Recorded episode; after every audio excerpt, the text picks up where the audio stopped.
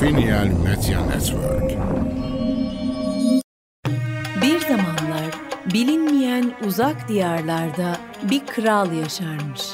Bu kral anlatıldıkça onu meraklandıracak sihirli masallar duymadan bir gram bile uyuyamazmış. Hatırladım yüce kralım. Musa Bey yanında Abdülsamet ve askerleriyle saraya varana kadar yürümeye devam etmiş. Sarayın dev kapısı sonuna kadar açıkmış ve girişinde yüksek sütunlarla birçok basamak varmış. Basamaklardan iki tanesi oldukça geniş ve daha önce hiçbirinin görmediği renkli mermerlerden yapılıymış. Sarayın duvarları ise altın, gümüş ve çeşit çeşit değerli metallerle bezeliymiş. Kapının üzerinde de Yunanca yazılmış bir yazı tasılıymış. Musa hüzünlenmiş. Okuyayım mı beyim? Oku Abdülsamet. Bu yolculukta başımıza gelen her şey desteğin sayesindedir zaten. Bu bir şiirdir ve şöyle der. Yaşadıkları onca şeyden sonra bu insanları görün. Krallıklarını kaybetme korkusuyla ağlıyorlardı. Bu saray benim gibi hükümdarların sonunu anlatır. Hepsi şimdi toprak altında. Lanetlenmiş ve ölüm hepsini ayrı koymuş. Tozu toprağa katarak elde ettikleri her şeyi kaybetmiş. Sanırsın yüklerinden kurtulmuş, yatarlar burada. Unutup ne çabuk göçüp gittiklerini. Musa hüzünlenmiş ve demiş ki, Huzur içinde yatsınlar. Musa saraya girdiğinde gördüklerinin şaşası ve ihtişamı karşısında şaşa kalmış. Etrafta haşerat ve sıçan sesleri dışında hiçbir şey duyulmayan bu sükût içindeki sarayın heykellerine ve sanat eserlerine hayranlıkla bakmış. Musa üzerinde yazı tasılı bir başka kapının önünde durmuş ve Abdülsamet'ten okumasını istemiş. Antik çağlardan bu yana bu kubbenin altından birçokları geldi geçti. Sonunda hepsi göçüp gitti. Onlara ve onlara akıl verenlere ne olduğunu iyi bilin. Biriktirdikleri hiçbir şeyi paylaşmadılar. Lakin giderken yanlarına hiçbir şey alamadılar. Kürklerine sarınıp yiyip durdular. Şimdi toprak altında yenilen onlar oldular. Musa bu sözlerden öyle derin etkilenmiş ki bir anda her şey gözüne boş görünmeye başlamış. Adamlarıyla birlikte bu kimsesiz ve sahipsiz sarayın boş duvarlarına bakmışlar. Kasvetli odalar ve ürkütücü duvarlarla çevrili bu sarayın avlusundaki yüksek kubbenin etrafında 400 tane mezar varmış. Musa ve adamları gözyaşları içinde kubbeye yanaşmışlar. Kubbenin sekiz tane ahşap kapısı varmış. Bu kapılar sandal ağacından yapılıymış ve üzerleri altın çiviler, gümüş motifler, türlü türlü değerli taş ve metallerle kaplıymış. İlk kapının üzerine oyulmuş bir yazı varmış. Abdülsamet yazıyı okumaya başlamış. Sanma ki ardımda bıraktıklarımı cömertliğimden bıraktım. Ben de her insan evladı gibi ölüme mahkum bir kuldum. Bir zamanlar öyle mutlu ve öyle neşeliydim ki bana ait olanları gözü dönmüş bir aslan gibi korur, bir zerresini bile paylaşmaya razı gelmezdim. Cehenneme gideceğimi bilsem de servetime sıkı sıkı sarılırdım. Ta ki bir gün alın yazımı idrak edene kadar. İşte o vakit gördüm ki bu dünyadan göçüp gitme zamanım hızla yaklaşırken ne sahip olduğum servetim, ne etrafımda topladığım askerlerim, ne dostlarım ne de komşularım fayda etmeyecekti. Ölüm kapıya gelene kadar yol zorlu da olsa, kolay da olsa ömür boyu durmadan ilerlemeye çalışırsın. Sonra bir sabah bakarsın ki sahip olduklarının hepsi başkalarının olmuş. Başında yalnızca seni omzunda taşıyan biri, bir de mezarını kazan kalmış. Ve mahşer günü geldiğinde tüm günahların, kabahatlerin ve yalanlarınla kala kalmışsın. Ondandır ki sen sen ol. Bu yalan dünyanın güzellikleriyle başını döndürmesine izin verme. Kanıt ararsan da dönüp soyuna sopuna, konu komşuna neler olduğuna bir bak. Musa bu mısraları duyduğunda hıçkırıklara boğulmuş. Ardından kubbeye girmiş. Musa içeride ulu ve olağanüstü bir mezar görmüş. Mezarın üzeri Çin çeliğinden yapılmış bir yazıtla kaplıymış. Abdülsamet yaklaşıp yazılanları okumaya başlamış. Ey bu yere ayak basan sen! Burada gördüklerinden ders al.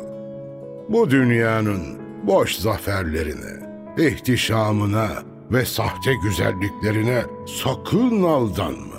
Onlar sinsi, tehlikeli ve vefasızdır. Seni asla sahibi olamayacaklarınla borçlandırır ve aldıklarını vermeden yakanı bırakmaz. Sana yalnız rüya kurdurur. Çölde susuz kalmış gibi serap gördürür. Şeytan insanı kandırmak için ölene dek etrafını güzelliklerle donatır. Hakikat şudur ki, bunların hepsi yalnızca dünyevi oyunlardır. Onlara güvenip sırtını yaslama. Çünkü bu oyunlara aldananlara ve planlarını buna göre yapanlara mutlaka ihanet edecektir. Onun tuzaklarına düşme. Hayallerinin peşine takılma. Ben ki zamanında çatım altında dört bin kızıl ata sahiptim. Her biri birbirinden gözü kara, binlerce erkek evladım vardı. Ve bin yıl boyunca huzurla yaşayıp, kralların bile sahip olamadığı bir servete kavuşmuştum. Bu düzenin sonsuza dek süreceğini sanarak gerçeklere sırtımı dönmüştüm. Ta ki günün birinde tüm bu şaşanın yok oluşuna, insanların dağılışına, ailelerin, evlerin yıkılışına, genç, yaşlı demeden annelerin, çocukların ve hatta bebeklerin bile canının alındığına şahit olana dek. Allah'ın gazabı üstümüze çöküp canlarımızı her gün ikişer ikişer almaya ve sayımızı gitgide azaltmaya başlayana kadar bu sarayda hepimiz işte böyle huzurla yaşardık. Ne zaman ki ölüm kapımıza dayandı, hepimizi can evimizden vurdu. Bizi elem, kederler içine hapsetti. İşte o günlerde bu satırların yazılması ve bizden sonrakilere hikmet ve öğüt olması için katibimi görevlendirdim. Yazılanları kapılara ve mezarlara astırdım. Ayrıca emrimde yüz binlerce askerden oluşan keskin kılıç, mızrak ve oklara sahip korkusuz, acımasız ve yenilmez bir ordum vardı. Hepsine gösterişli zırhlarını kuşanmalarını, devasa mızraklarıyla kılıçlarını bilemelerini ve güçlü atlarını sürmelerini emrettim. Sonunda Tanrı'nın gazabı üzerimize çöktüğünde dedim ki, Ey askerler ve savaşçılar! Tanrı'nın başımıza verdiği bu gazaplardan bizi koruyabilir misiniz? Elbette hiçbirinin bunu yapmaya gücü yoktu. Ve bana dediler ki, her şeyi görebilen ama asla görünmeyene karşı biz nasıl savaşabiliriz? O zaman ben de onlara dedim ki, bana hemen hiçbir kralın sahip olamadığı binlerce küpten oluşan hazinelerimi getirin. O küpler ki her birinin içinde bin tane kızıl altın, çeşit çeşit inci, mücevher ve beyaz gümüş vardır. Hazinelerimi bana getirdiklerinde de onlara şöyle dedim. Bütün bu servetim karşılığında bana yaşamak için bir gün daha verebilir misiniz? Ama yapamadılar ve kendilerini alınlarında yazılı kadere teslim ettiler.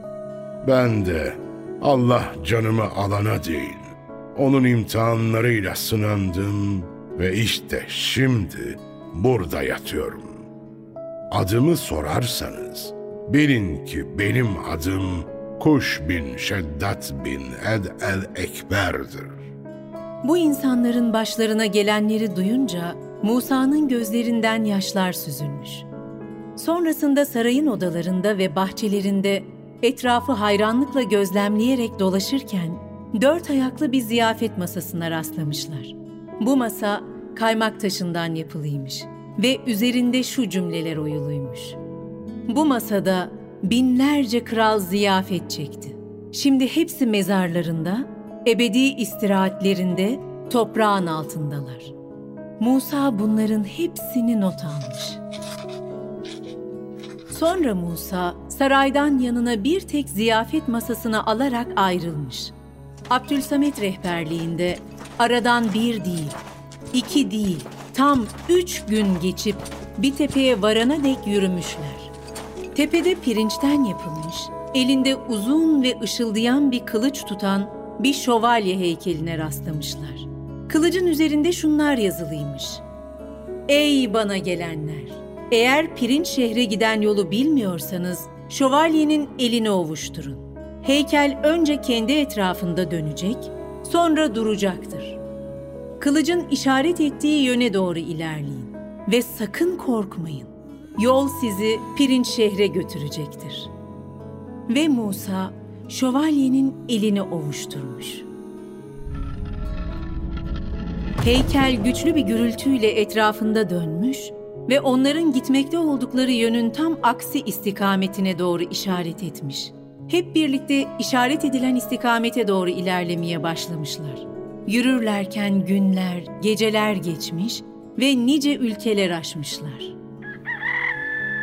Ve gün Şehrazat'ın üstüne ağarmaya başlamış. Böylece masalın devamı sonraya kalmış.''